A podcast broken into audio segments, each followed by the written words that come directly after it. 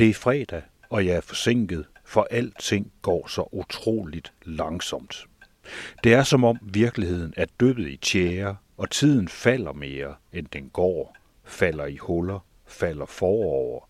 Den staver sig fremad, som en fuld mand gør den, tiden og jeg med den. Jeg hedder Anders Kjærulf. Jeg går stadigvæk og tænker midt i det her fald.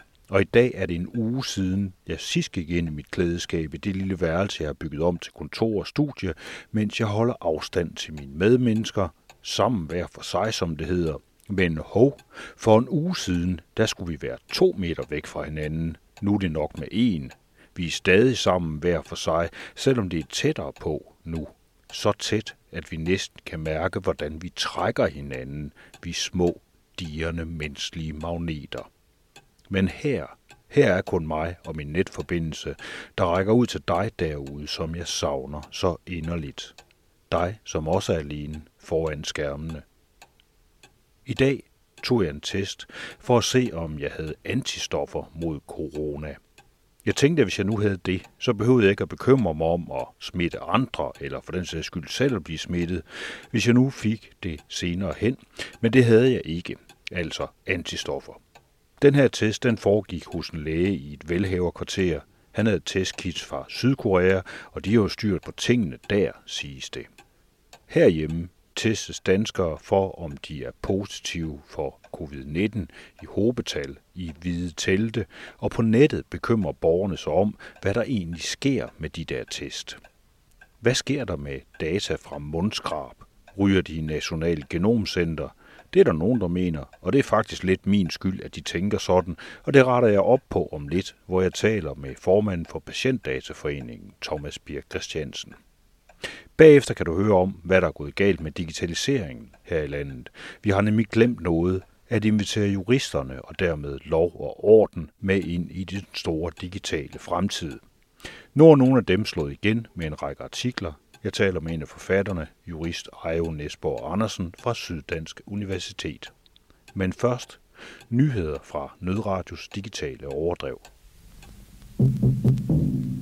Det sker indimellem, ja faktisk rigtig tit, og helt ærligt mere og mere, at jeg overser noget, der er rigtig vigtigt.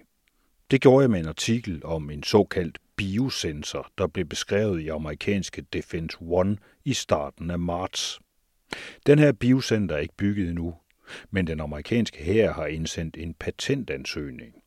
Ideen er at indsætte 3 mm hydrogel, det samme man bruger i kontaktlinser, ind under huden på en masse mennesker – Inden i den gel, der sidder der et særligt molekyle, der sender et fluorescerende signal ud af kroppen, når kroppen begynder at bekæmpe en infektion. Udenfor, på huden, som en slags ur, har man så en modtager, der reagerer på signalet inden for kroppen og kan give bæreren, en doktor eller et website besked om, hvad der er sket. Ideen er at lave en slags mini-prøvelaboratorier direkte ind i kroppen, der kan reagere før man får sine symptomer, og jo, det lyder meget, meget science fiction, og ikke så lidt skræmmende, især hvis man forestiller sig, og i disse dage kan man forestille sig alt, at regeringer begynder at stille krav om, at alle skal bruge den. Den amerikanske her er i øvrigt meget interesseret i, hvordan de kan opdage og bekæmpe covid-19 og arbejder også på vaccineprogrammer. Biosensoren derimod er stadig kun ren eksperimentel. Det ser ud til, at der er en app for covid-19 eller rettere, der er rigtig mange af dem. Her i Danmark har man nu lagt sig fast på en Google-Apple-løsning, der benytter deres API i stedet for at gemme alle data centralt, og det er sikkert en rigtig god ting. På den anden side er det slet ikke sikkert, at sådan en app kommer til at virke overhovedet. I Island, som vi har talt med og om af flere omgange her i Nødradio, der har 40 procent af befolkningen downloadet en app, hvilket er et meget højt tal. Den her app den hedder Rakning C19 og var i brug fra starten af april. Men nu siger Gestur Palmason, efterforsker ved Islands politi, at effekten af den har været minimal, især sammenlignet med manuel analog kontaktopsporingsteknik som helt almindelige telefonopkald. Jeg vil ikke sige, at det er helt ubrugeligt, sagde Gestur. Måske har det givet lidt ekstra, når man satte det sammen med alt det manuelle, som vi også gør, men jeg vil ikke kalde appen for afgørende for indsatsen. En gang for længe siden, i 2017, havde jeg et radioprogram, der hed Aflyttet, hvor vi blandt andet diskuterede National Genomcenter. Det her, man vil gemme gensekvenser for rigtig mange danskere, så man kan få bedre forskning. Dengang talte jeg med læge Anders Beik, og vi lavede en video, og den havde jeg egentlig glemt alt om, men nu dukkede den op på Facebook igen og igen som deling. Sådan lød det dengang. Hvis, hvis vores DNA bliver øh, sekventeret, som det hedder, altså kortlagt i forbindelse med en blodprøve, eller der er også nogle historiske prøver, der kan bruges, så har vi ikke nogen indflydelse på, om det skal havne derud, og hvad det kan blive brugt til i, øh, i fremtiden. Den sidste, sidste øh, selvbestemmelsesret, vi har, det er altså at tilmelde os et register for at afmelde os brugen, kan man sige. Og det i sig selv er jo en noget kryptisk fremgangsmåde. Men den eneste, vi har. Det er den eneste, vi har. Så det kan vi jo så opfordre til, at man bruger sin demokratiske ret her i sidste øjeblik. Det er den sidste og eneste demokratiske ret, der er tilbage. Den kan man så gå ind og benytte sig af ved at tilmelde sig patientregister, og bagefter sige, eller vævs, det hedder vævs, Patientdatastyrelsen. Man skal gå ind på Patientdatastyrelsen og tilmelde sig vævsregisteret. Vævs anvendelsesregisteret. Vævs anvendelsesregisteret, og inden for det, der skal man, så, så skal man så bede om, at ens DNA kun må bruges til ens ja. selv ja. egen behandling. Og det er via sådan nogle rullegardiner, man skal igennem. Videoen med Anders Beik bliver nu pludselig delt på de sociale medier og er anledning til en hel del bekymring blandt borgere, der skal testes for covid-19. For hvad nu, hvis staten gemmer ens DNA og putter det i National Genomcenter? Jeg ringede til Thomas Birk Christiansen over FaceTime. Han er praktiserende læge og formand for Patientdataforeningen for at få opklaret, om der er grund til den her bekymring. Øh, der er først et øh, meget enkelt svar, og så øh, hvis man går lidt mere i dybden, er svaret lidt mere kompliceret end som så, men det enkle svar, det er nej. Hvis du afleverer en prøve i en af de hvide telte, så vil det ikke være sådan, at din personlige DNA-sekvens havner over i National Genomcenter. Så det enkle svar, det er nej. Har du lyst til et mere kompliceret svar? Ja, jeg kan godt lide kompliceret svar. Lad os lige tage det med.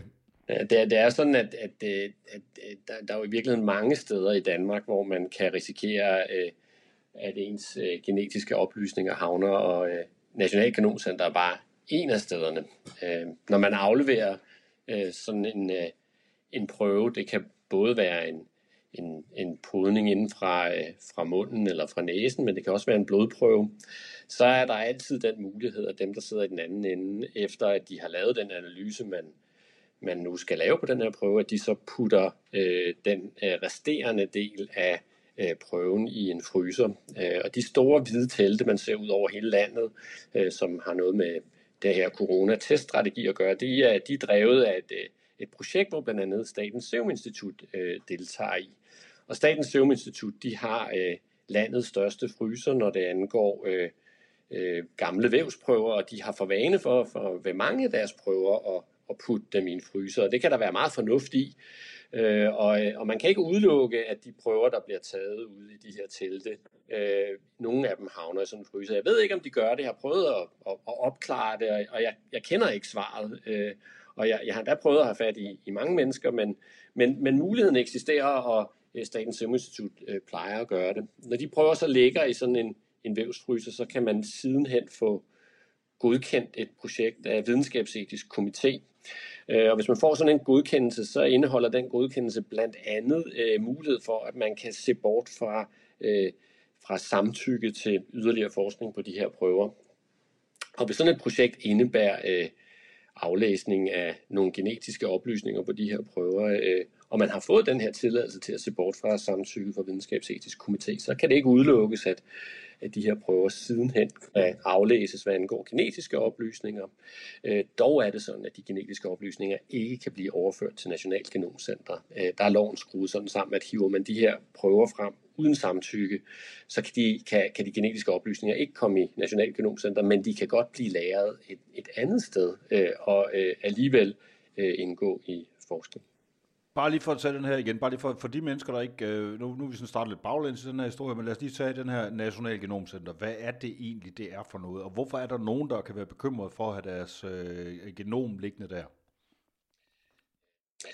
Øh, National Genomcenter er en, øh, en øh, separat statslig selvstændig styrelse direkte under øh, Sundhedsministeriet, som er oprettet øh, med det formål at øh, indsamle øh, genetiske oplysninger, danskernes genetiske oplysninger, øh, i en stor central database med henblik på øh, dels øh, det, der hedder personlig medicin, de patienter, der nogle gang er, er havnet i den her database, men, men også for øh, sådan øh, rent forskningsmæssigt at, at udvikle konceptet øh, personlig øh, medicin. Øh, og, og det er jo sådan set alle sammen øh, meget øh, noble formål. Øh, man ved bare ikke med sikkerhed, hvad man siden ud i en eller anden usikker fremtid kan bruge de her data til. Og de data, de ligger der jo altså også, øh, det er jo også data med navn og adresse, det er ikke anonyme data. Øh, konkret så lagres de i en database, hvor at de er pseudonymiseret, men der findes selvfølgelig en, en nøgle, hvor at man kan matche de her øh, pseudonyme identifiers med folks rigtige CPR-nummer, navn osv. Men bare lige for igen at starte lige tage den store beroligende øh, runde her, ikke? Så, så er der ikke i første omgang det, at man får taget en covid-19-test. Der kan man måske risikere, at man kommer til at indgå i et forskningsprojekt øh, senere hen, øh, på en eller anden måde, hvis man ender i øh, Statens Serum Instituts fryser, og, der, og de får lov til at lave forskning i det, og der kan de så springe op og falde ned på øh, mulig, øh, hvad hedder det, samtykke, hvis de ellers får tilladelsen til at lade være med at gøre det. Men, det, men man ender ikke i National Genomcenter. Det gør man ikke. Sådan er øh, lovgivningen. Den, den mulighed findes ikke inden for lovgivningen i dag overhovedet. Så svaret er nej. Lige i øjeblikket, altså nu, øh, jeg ringer også til dig i en egenskab af, netop af formand for Patientdataforeningen, som, som beskæftiger sig med, øh, rigtig meget med de her ting. Øh, den her covid-19-krise, den er jo på mange måder også et, øh, hvad skal man sige, et, et, et tidspunkt nu, hvor netop patientdata i høj grad er i spil i øjeblikket. Hvor ser du udfordringerne? Altså, der ligger for eksempel en, øh, der ligger noget med en app, der ligger en masse smitteopsporing og sådan noget i øjeblikket. Hvor ser du udfordringerne for patientdata i øjeblikket? Øh, den ligger øh, lidt de samme steder, eller mine bekymringer centrerer sig i virkeligheden om de, de øh, emner, de, den bekymringerne nærmest altid centrerer sig om, nemlig at øh, når man indsamler de her data, så, øh, så sker indsamlingen øh, med et formål, øh, og efter at data er indsamlet, så ændrer man øh, formålene, så man kan bruge dem til meget mere end det, man i første omgang havde øh, lovet, at man ville bruge dem til, og samtidig ender det også altid med, at langt flere får adgang til, til data end normalt. Og lad os prøve at kigge lidt på, på nogle af de data, som øh, øh, SSI, øh, altså Statens Serum Institut, har, har fået. Øh, de har jo blandt andet pludselig nu også fået adgang til, øh, til de her teledata, øh, som de kan få lov til at, at, at kigge på i forhold til, om det nu kan lade sig gøre at lave noget, noget smitteopsporing. Men, men det var jo slet ikke det, der var formålet med at indsamle de her data. Det var nogle data, som man slet ikke måtte indsamle, og hvis vi skulle bruge dem i Danmark, så var det noget, politiet i sjældne tilfælde skulle kunne få lov til at bruge. Men, men nu ligger de pludselig også hos Statens Serum Institut, så min bekymring om, at data indsamles til et formål, og at man lover kun at bruge dem til få ting, øh, men siden ændrer formålet og bruger dem til mange andre ting, øh, den, den bekymring synes jeg er meget aktuel.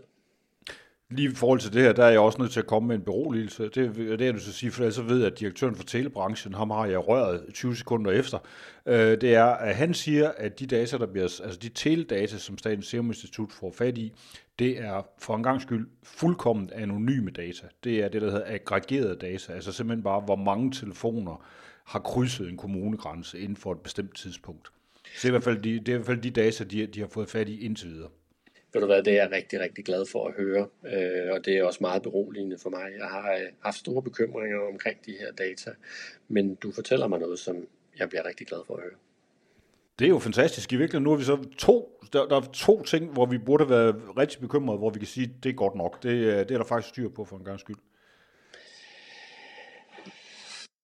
Jeg ved ikke, om man kan tillade sig at sige, at der er, der er styr på det. Altså, øh, det, det, der bliver jo stadigvæk indsamlet store mængder data i Danmark, og øh, mængderne bliver jo ikke mindre i forbindelse med covid-19, og problemstillingerne omkring, øh, øh, som, som så har gjort lidt til skam lige præcis i, i de konkrete eksempler, vi har snakket om nu her, men, men om, at man kan udvide formålene, og man kan få nye projekter uden samtykker, øh, de, de, øh, de bekymringer gælder jo stadigvæk.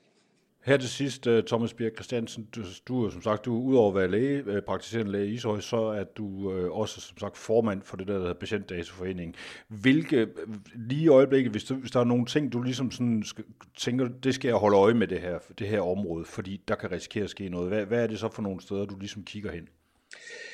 Øh, faktisk en af de steder, som øh, du øh, har stillet spørgsmål om i dag, jeg, jeg er meget interesseret i, om, øh, om de her prøver, øh, der bliver afleveret i forbindelse med, øh, med, med både immunologiske og diagnostiske covid-19-prøver, om, øh, om de bliver gemt i en, øh, en fryser. Det synes jeg er et meget interessant spørgsmål, øh, som øh, jeg selv vil prøve at forfølge, om, om det kommer til at ske.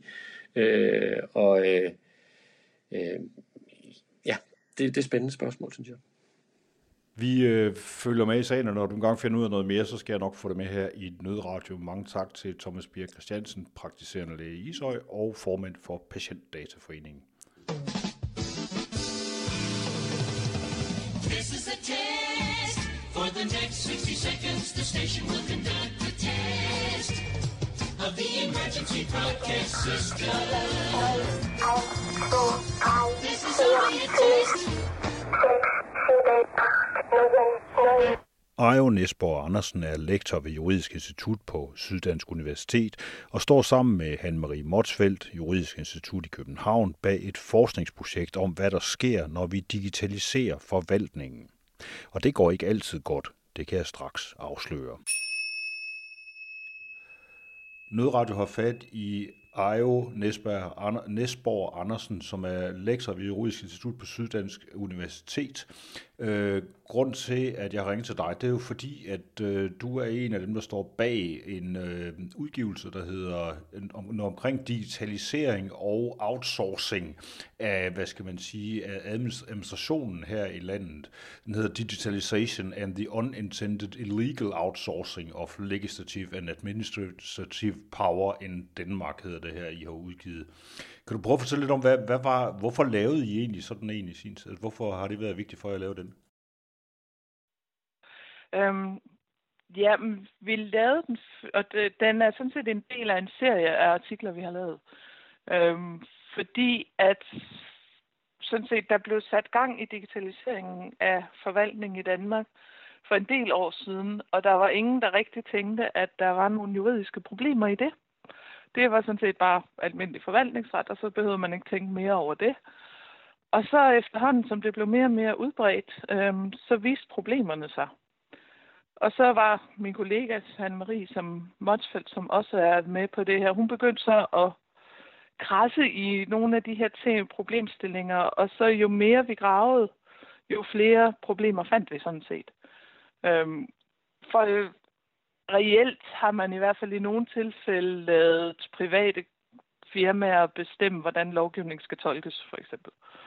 Øhm, og det er noget af det, som den her artikel handler om. Altså det, det her med, at det er private firmaer, som, som har, øh, hvad hedder det, øh, som har været med til at afgøre, hvordan lovgivningen skal tolkes. Hvad, kan du prøve, altså det, for folk, der lyder det sådan, det, det lyder da mærkeligt. Hvordan, øh, hvordan er de kommet afsted med det? Øh, de er jo ikke de er ikke kommet afsted med det, de er blevet hyret til det i virkeligheden. Øh, fordi de er blevet hyret til at udvikle de programmer, som forvaltningen skal bruge.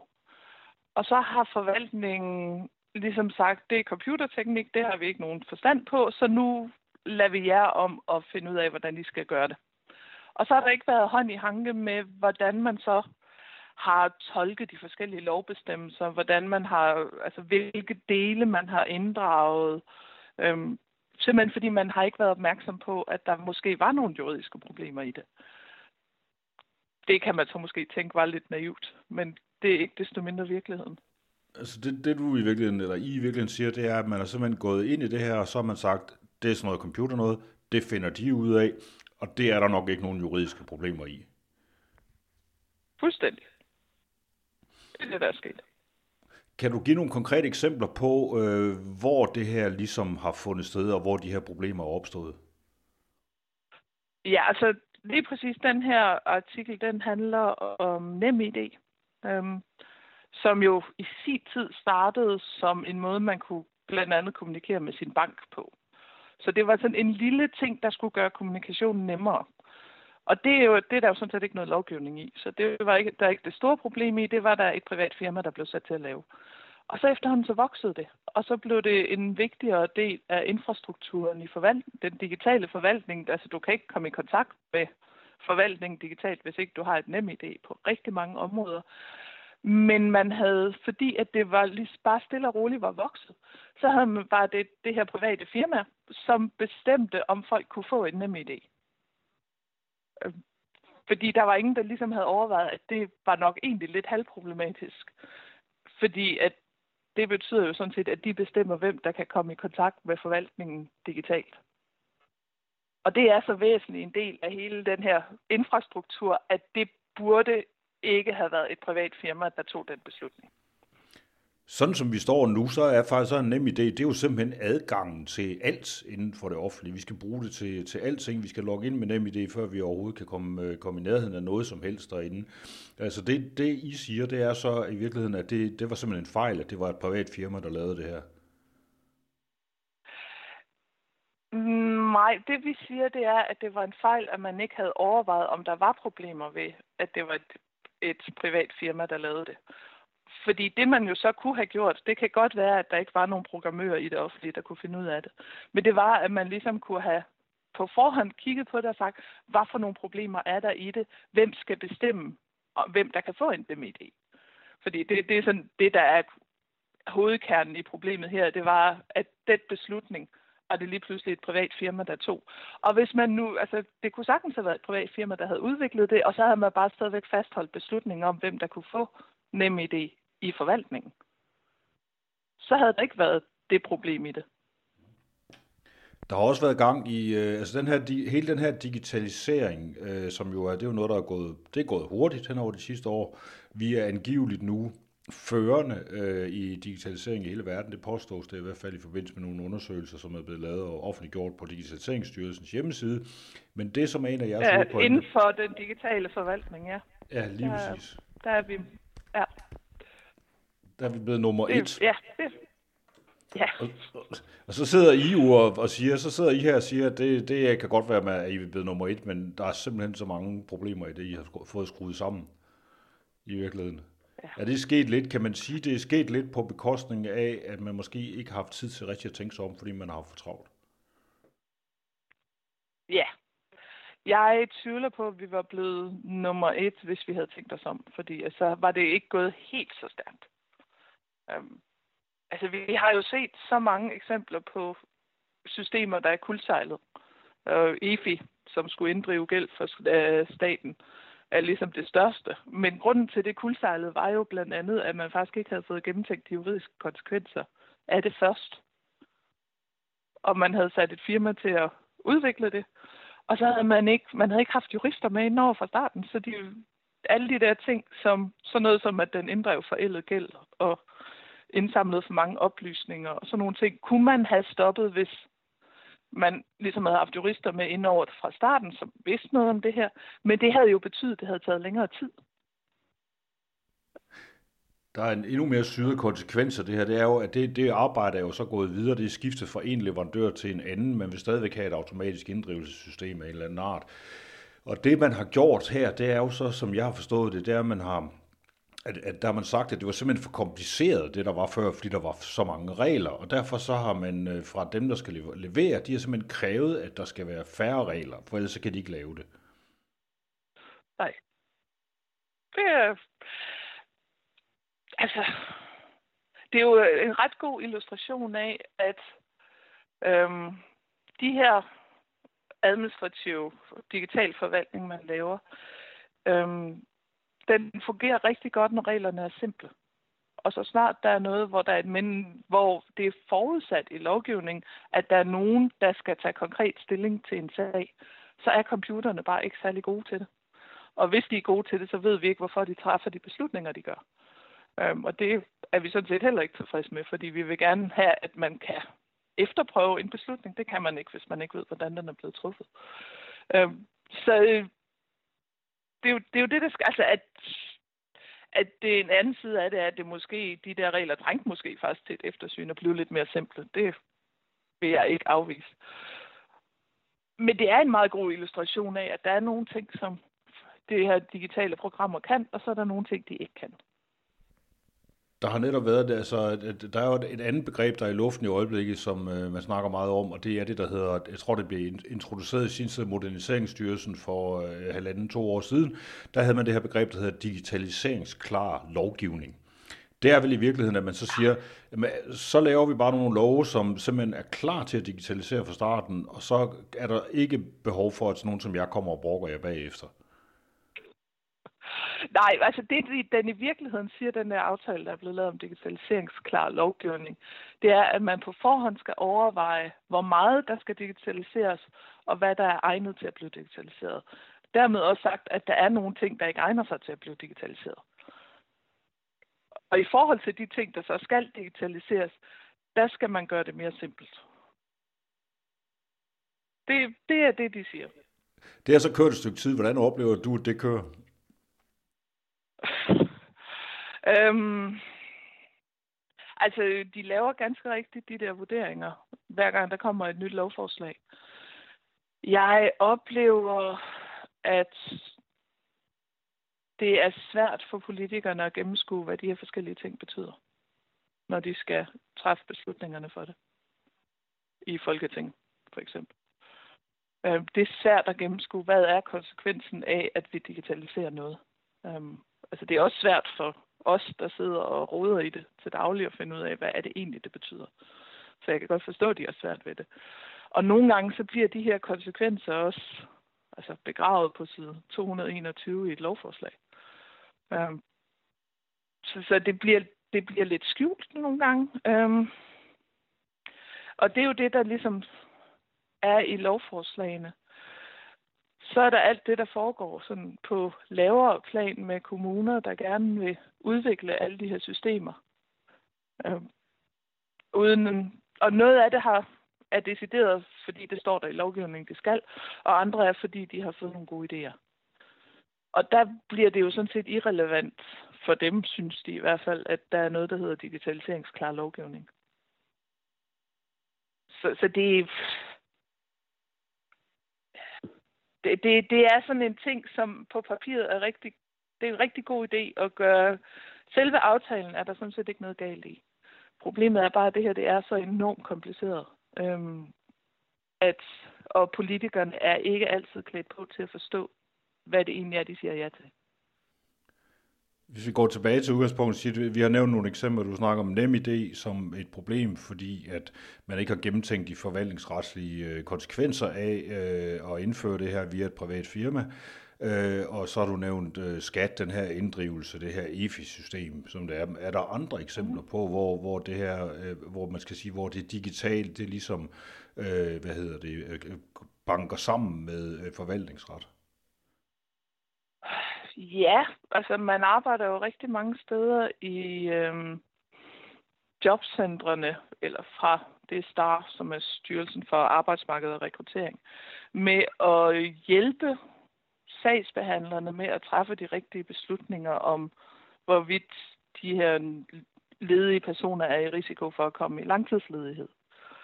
Og der havde man da i hvert fald først fået udviklet et system, som inddrog folks etniske baggrund i vurderingen af risikoen for, om de nu var i risiko for at komme i langtidsledighed. Øhm, og det, det er nok et eksempel på, at øh, Altså, det vi så fik at vide, da vi kritiserede det, det var, at de havde undersøgt det, og det var ikke en følsom oplysning ifølge persondatarettens og GDPR, så det var, alt var i orden, hvor man jo så bare må sige, at der er anden, anden lovgivning end det. Der var nogle menneskerettigheder, der også skal overholdes, og det var nok egentlig diskriminerende, at man havde inddraget den her faktor. Så, så man, altså fordi det ikke er blevet gennemtænkt sådan helt på forhånd, og fordi det er så uigennemsigtigt, hvad det er, der sker, så risikerer man meget hurtigt at stå med noget, som kommer i konflikt med lovgivningen. Hvordan oplever du, altså jeg ved godt, nu bliver det sådan mere generelt, men hvordan oplever du, altså den måde, som politikerne digitaliserer på øh, i dag, øh, er der en generel tilbøjelighed til at sige, at vi skal også fremad, og, vi skal, og det, det er nogle helt nye ting, vi har gang i, og derfor så kan vi ikke bruge al det her gamle lovgivning til noget? Ja, det synes jeg helt klart, at der er. Øhm, det er der i hvert fald en ret stærk fløj, der siger, øhm, og den er ikke nødvendigvis partibestemt. Øhm, men der er helt klart mennesker, der har den holdning, øhm, at hvis ikke vi er de første, så bliver vi de sidste. Øhm, sådan, vi, vi, så kommer Kina og overhaler os. Øhm, og det har jeg lidt sådan, jeg er ikke helt sikker på, at jeg har lyst til at konkurrere med Kina i den, den her genre, fordi at jeg bryder mig ikke om det, de laver. Øhm, sådan helt overordnet. Så jeg er ikke sikker på, at det er den rigtige målstok. Men der er den der, altså der er både den her tanke om, at øhm, hvis ikke vi rykker først, så bliver vi overhalet. Og så er der en tanke om, at øh, vi kan løse alle vores problemer ved hjælp af digitalisering. Og jeg, altså, jeg har svært ved at se, at det er sandt. Nogle af delene. Nogle af problemerne kan løses ved digitalisering, og andre kan ikke. Der var, øh, der er nogen, der siger, at de kan udpege børn, som er i risiko for at være sårbare, og dermed ligesom komme ud på et sidespor, og det, dem kan de jo øh, udpege. Øhm. Og problemet med det er, at det kan godt være, at de kan det, men i forhold til de her sårbare børn, der er problemet jo ikke, at vi ikke ved, hvem de er. Fordi når vi ser på alle de der grælde sager, så er de jo fyldt med underretninger. Øh, det er ikke fordi, der ikke ligger underretninger. Problemet er, at systemet ikke har reageret, for, måske fordi der ikke er ressourcer til det. Øhm, og så tager man, bruger man ressourcerne på at udvikle et program, der kan udpege problemerne, men man bruger ikke ressourcerne, der også er nødvendige til at løse dem. Og så har det jo, altså så har vi bare skabt mere, flere oplysninger, som vi så drukner i. Og så har det ikke løst en meter. Der er faktisk et eksempel på det lige i øjeblikket. Det handler om den, der hedder, det, der hedder børnetelefonen, hvor der er et privat firma, som vil gå ind nu og lave de vil, øh, hvad hedder det, øh, putte noget kunstig intelligens ind på, der ligesom skal lytte med på samtalerne, så skal de gøre det nemmere og, og for, for at få tingene igennem øh, de her sammen. Det her det er en løsning, som alle folk har. Der er sådan en blanding, der er sådan to grupper. Der er en gruppe, der synes, det er helt fantastisk, så får vi lært en masse spændende ting. Og så er der nogen, der mener, at det måske nok er øh, at gå lige vidt nok i forhold til især sårbare børn og bruge dem til at, og, så skal man sige, sådan træne kunstig intelligens på. Men det her, det er, vel, er det ikke en meget interessant sag netop i forhold til, til de her grænseflader, der er imellem øh, at prøve at gøre noget godt, og så øh, kan man risikere at gøre noget andet, ikke? Jo, øhm, altså langt, langt de fleste af de her projekter, de er jo sat i søen af gode intentioner. Så man vil jo gerne hjælpe de her sårbare børn. Øhm, og der er nogen, altså hvis du spørger statistikerne, så kan de jo løse alting, hvis bare man ved, hvad problemet er. Øhm, i, lige i forhold til børnetelefonen, så ved jeg, at de har faktisk kørt med noget lignende på lignende hotlines i USA. Øhm, og nu ved jeg ikke, om det er det samme, de vil gøre det her, men der gør de det, at hvis, der, hvis den unge siger nogle bestemte ting, så kommer der et forslag op om, være opmærksom på, om den her person er selvmordstruet, for eksempel. Fordi det, hvis man siger, har de her fraser, så er man tit selvmordstruet. Øhm, og altså, det kan godt være, hvis det er den version, man har, hvor det bare er sådan en øhm, mere generel viden om, at folk, der har det sådan og sådan, de siger tit sådan og sådan. Øhm, så det er jo sådan set i gåsøjne bare faglig viden, der er blevet stoppet ned i det. Så det er ikke det, der tager beslutningen. Øhm, det, der så er det næste problem, det er om dem, der skal svare, er klar over, at det her det er sådan set bare er en statist, statistisk sandsynlighed, og ikke noget andet. Fordi hvis ikke de er det, så bliver det meget hurtigt styrende. Og så har vi problemet igen. Så er vi styret af statistik, som er egnet til at sige noget om grupper som helhed, men ikke er egnet til at sige noget om den enkelte person. Altså, der er jo masser af folk netop inden for den her IT-industri, og folk, der arbejder med kunstig intelligens og alt muligt andet. De vil mene, at det er sådan nogen, sådan nogen som jer, sådan nogle, øh, sådan nogle jurister, og øh, også dem der med GDPR og sådan noget, de står simpelthen i vejen for, for, frem, øh, for fremskridtet, og de sørger for, at det, det er deres skyld, eller jeres skyld, at det ikke rigtig kommer nogen vejen. Hvad vil du sige til dem, hvis de kommer med sådan nogle argumenter? Øhm, altså, den gang, da man opfandt bilen, der var der heller ikke nogen hastighedsbegrænsning på. Øhm, fordi at det var ikke nødvendigt. Efterhånden som bilerne er blevet hurtigere og hurtigere, så har man indført hastighedsbegrænsninger, man har indført færdselsregler, fordi at man så, at konsekvenserne ved bare at lade folk køre uden at tage fod, sætte foden på bremsen, var simpelthen for store. Og det er det samme, der gør sig gældende her. At vi er nødt til at overveje, hvad konsekvenserne er, før vi gør tingene. Øhm, så det er rigtigt, at reglerne er besværlige, men det er med vilje. Det er for at få folk til at tænke sig om. Og hvis ikke man kan komme med de rigtige argumenter til at overbevise sådan nogen som mig, så er det måske, fordi man ikke skal gøre det. Altså, det er, hvad hedder det? It's a feature, not a flaw. Det er meningen, at det skal være lidt besværligt igen, hvis man tager det, der, der er masser af mennesker, der vil sige, at, at øh, der, er også, der, der er også folk nu, der er begyndt at sige sådan noget med, at jeres område, det kan jo også digitaliseres. Hvorfor kan man det ikke? Altså man kan lige så godt lave jer om til, til sådan en kunstig intelligens, der, der kender alle lovbøger, og så bare kan komme med, med svar på, på, på tingene i de her sammenhænge. Tror du, det kommer til at ske? Ender det med, at I selv bliver digitaliseret? Jeg tror, en del af vores funktioner bliver digitaliseret, ja. Øhm, men altså den, det, som computeren i hvert fald ikke endnu kan, det er at lave øhm, argumentationen for, hvorfor det skal være det ene eller det andet. Øhm, og de er, altså sådan nogle programmer, de er jo enormt gode til ting, som man har forudset. Men i det øjeblik, der er uforudsete situationer, så er de virkelig dårlige. Fordi så kører de bare videre på det samme, som de ligesom altid har gjort. Øhm, så altså, det er den ene ting. Den anden ting er, at øh, altså nu er vi jo alle sammen blevet mere eller mindre øh, lynturbo digitaliseret her i coronatiden. Men der er bare nogle ting, det ikke kan.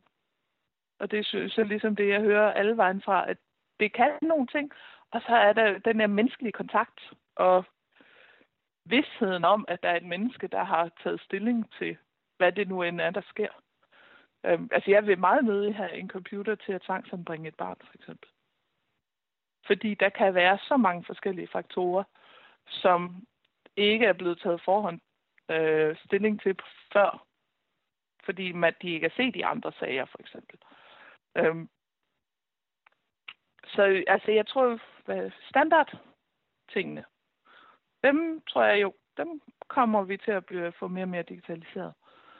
Øhm, og så er der alle de andre ting.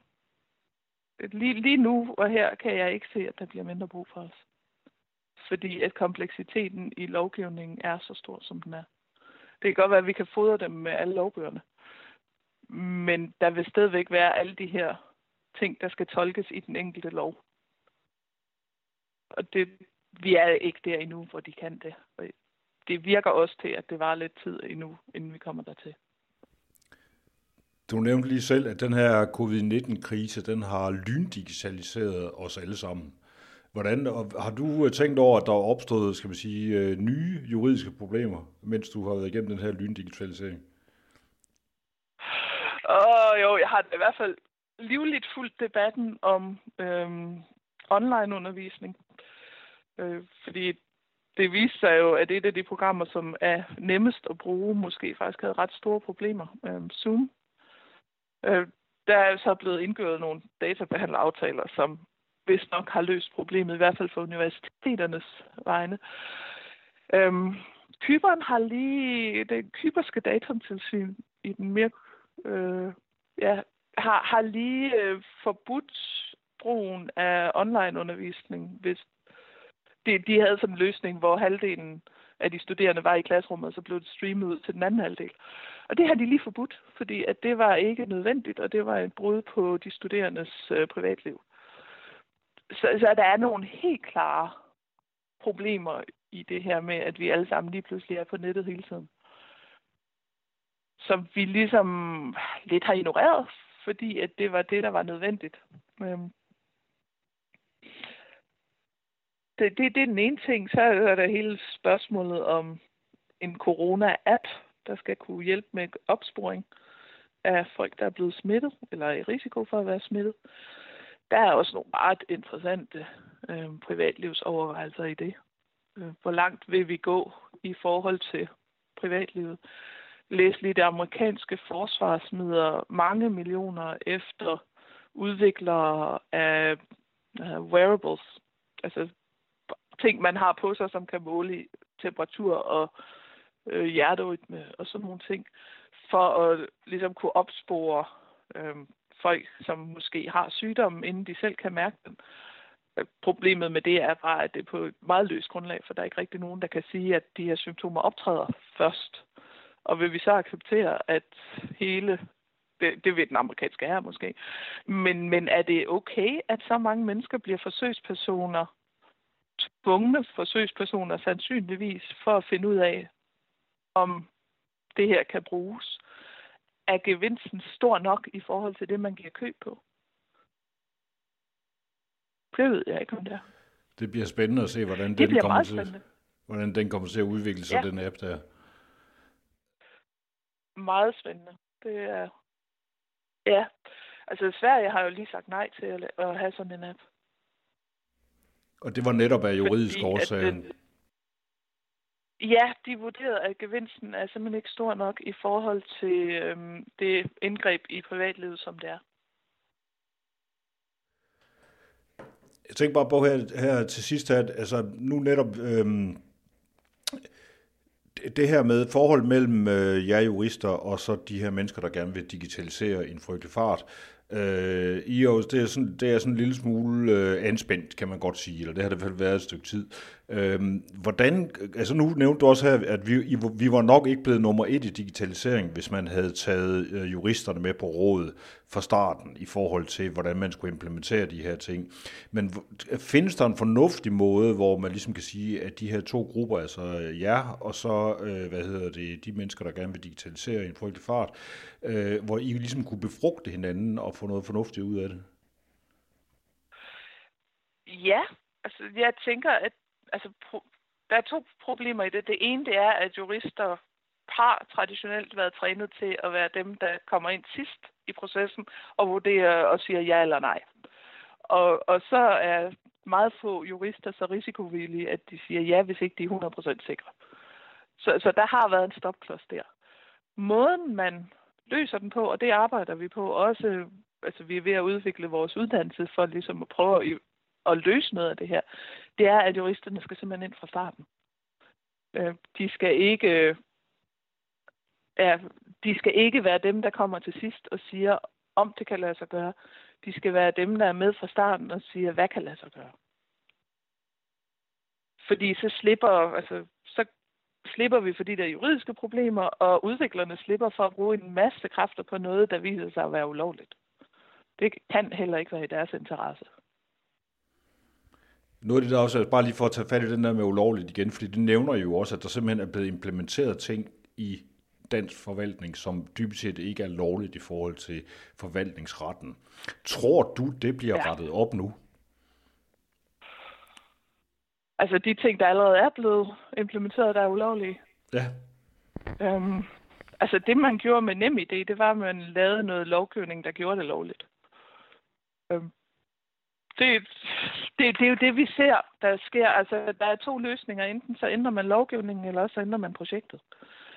Øhm, og hvis projektet er stort nok, så ændrer man lovgivningen, og hvis det ikke er stort nok, så, så lukker man projektet. Eller hvis det er så gralt, at man ikke kan rette op på noget som helst, øhm, som EFI var, øh, så lukker man det. Og det, det er de to muligheder, man har. Hvor stort, altså hvor meget mener du, at vores forvaltningslov har været, hvor meget den har, har den været under pres, og har den ændret sig på grund af digitalisering? Altså er det, er det alvorligt øh, drejet væk fra, øh, hvad der egentlig var intentionen? Der, der er mange, der ligesom siger, at lovgivningen ikke kan følge med, og ikke egner sig til teknologien. Øhm, og det vil, jeg kan ikke se, at det er sandt, må jeg indrømme. Jeg, jeg synes, hvis man holder fast i de grundlæggende principper, øhm, som jo helt grundlæggende, så er det, at det er politikerne, der beslutter, hvad der skal ske, så overordnet. Og øh, så er det, øh, og så skal man vide, hvad det er, der sker. Det er sådan, i hvert fald to af de helt grundlæggende principper. Og dem, dem bliver der kun ændret på i de tilfælde, hvor politikerne vurderer, at de ikke kan undvære det projekt, som nu er i gang. Og det er den debat, som vi er nødt til at have. Det er, hvor meget vil vi acceptere af den slags for i digitaliseringens hellige navn. Altså, fordi alle de penge, der bliver brugt på alle de her projekter, de kunne også bruges på, at der sad nogle folk ude i kommunerne og i forvaltningen generelt og kiggede på sagerne. Det, det er ikke altid en kæmpe besparelse, når man kigger på det realistiske, de realistiske omkostninger. Grundpillerne i forvaltningsloven, det, det er, at altså, forvaltningen skal opføre sig ordentligt. Øhm, myndighederne skal opføre sig ordentligt. De skal ikke øh, træffe beslutninger, som de ikke er kompetente til at træffe. De skal, øh, hvad hedder det, de skal give nogle ordentlige begrundelser på de afgørelser, de laver. Og så øh, må de ikke øh, det er så faktisk ikke forvaltningsloven, men et helt grundlæggende princip det, det bliver meget jo nørdet teknisk, men det er et princip, at du må ikke uddelegere beslutningskompetence. Du må godt for eksempel sætte et firma til at lave rengøring, men du må ikke lade firmaet beslutte, hvor meget rengøring der skal til. Det er forvaltningen, der skal beslutte det, med mindre det står i noget lovgivning, at det er, det, de skal, at det er firmaet, der skal beslutte det.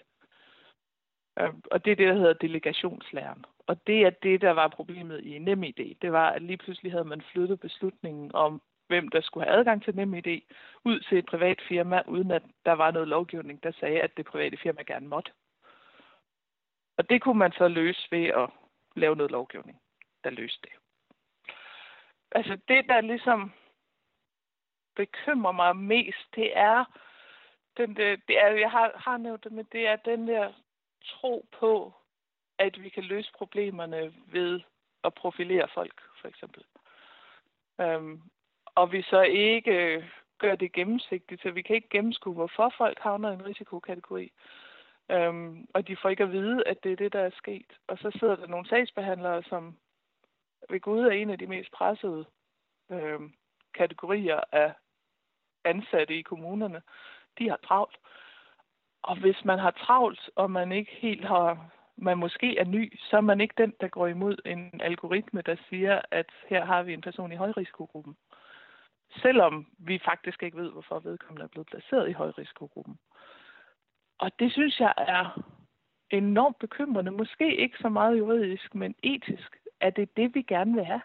Vil vi gerne have, at det er computeren, der træffer beslutninger om, hvem der er i høj risiko for at blive langtidsledig eller for at være misbrugt, øhm, uden at vi ved, hvordan den beslutning er blevet truffet. Det synes jeg ikke hører en moderne øh, retsstat til. Og det er vel netop det, som man kan sige, at nogle af de her løsninger med kunstig intelligens og, og profilering og sådan nogle ting, som der bliver testet rigtig meget af ude i kommunerne, det er jo netop det, de gør. Det er vel, at de, øh, at de netop gør beslutningen øh, uigennemsigtig. Ja, lige præcis. Og, og, og det, det, øh, oven i det kommer så, at dem, der indfører det, ikke nødvendigvis er klar over, hvad det er, de indfører. Det var tilfældet i den Gladsaxe-modellen, som jo så aldrig blev vedtaget eller tilladt. Øhm, men, men der havde byrådspolitikerne havde fået at vide, at man ville lave et instrument, der kunne opspore sårbare børn. Det lyder jo helt fantastisk. Øh, de var så ikke klar over, hvordan det der instrument ville gøre det, at det for eksempel ville kigge på, om man havde misset tandlæge, om forældrene havde misset tandlægebesøg, og om de var arbejdsløse, og alle mulige ting, som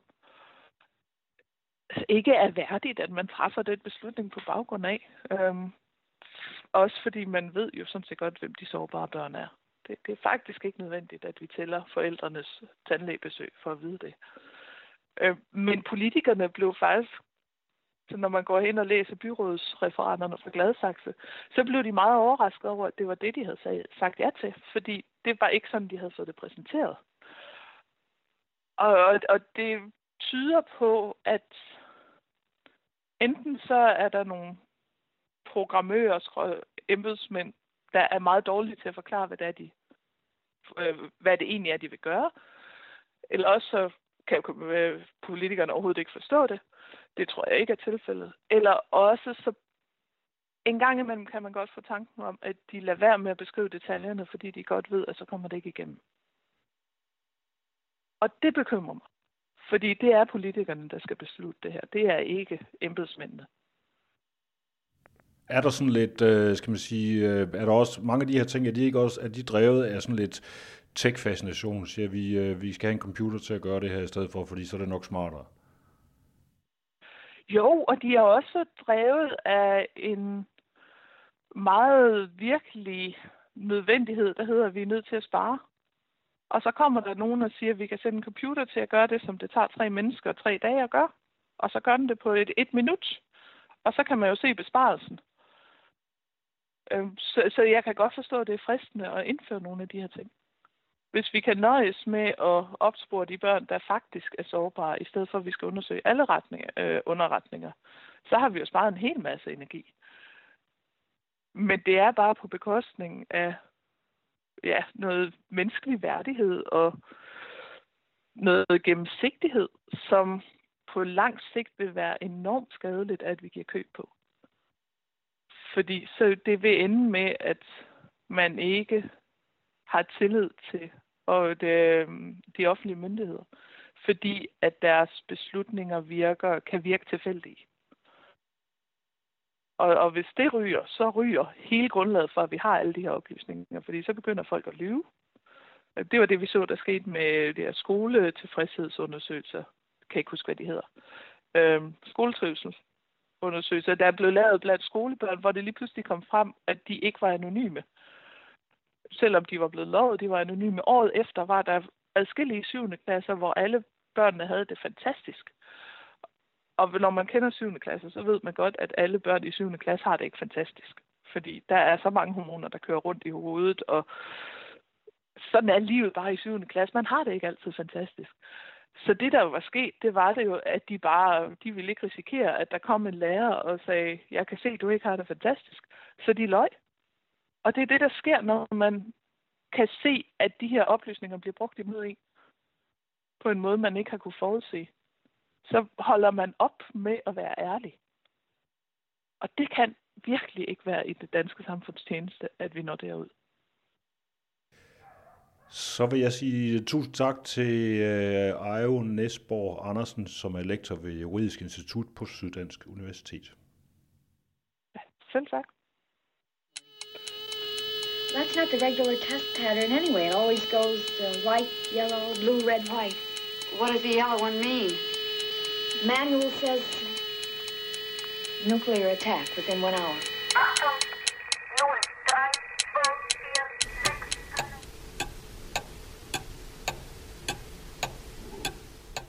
Det var, hvad det kunne blive til i Nødradioen i dag. Jeg laver det her, fordi jeg ikke rigtig kan lade være. Ingen har bedt mig om det, og jeg søger stadigvæk en ny sponsor. Du får nul indflydelse, men til gengæld bliver du nævnt med stor taknemmelighed flere gange her i programmet ring eller mail mig og lad os lave nogle forretninger. Hvis du har en historie eller et godt tip, så skriv til mig. Der står en mail under podcasten. Du må også meget gerne optage en kommentar på din overvågede mobiltelefon og sende den til mig. For eksempel via Retransfer eller Onion Share eller Signal. Jeg svarer stadigvæk på 42 44 06 34. Jeg vender tilbage med mere nyt om nu tid, samme sted og tid, og til da, der sender jeg alle sammen store knus, kram og kys, for jeg savner jer alle mine smukke medmennesker. Ha' det godt og pas på jer selv, nu hvor vi ikke længere kan passe på hinanden på andre måder end ved at holde os fra hinanden. Holde os for os selv, holde afstand, holde ud og holde af.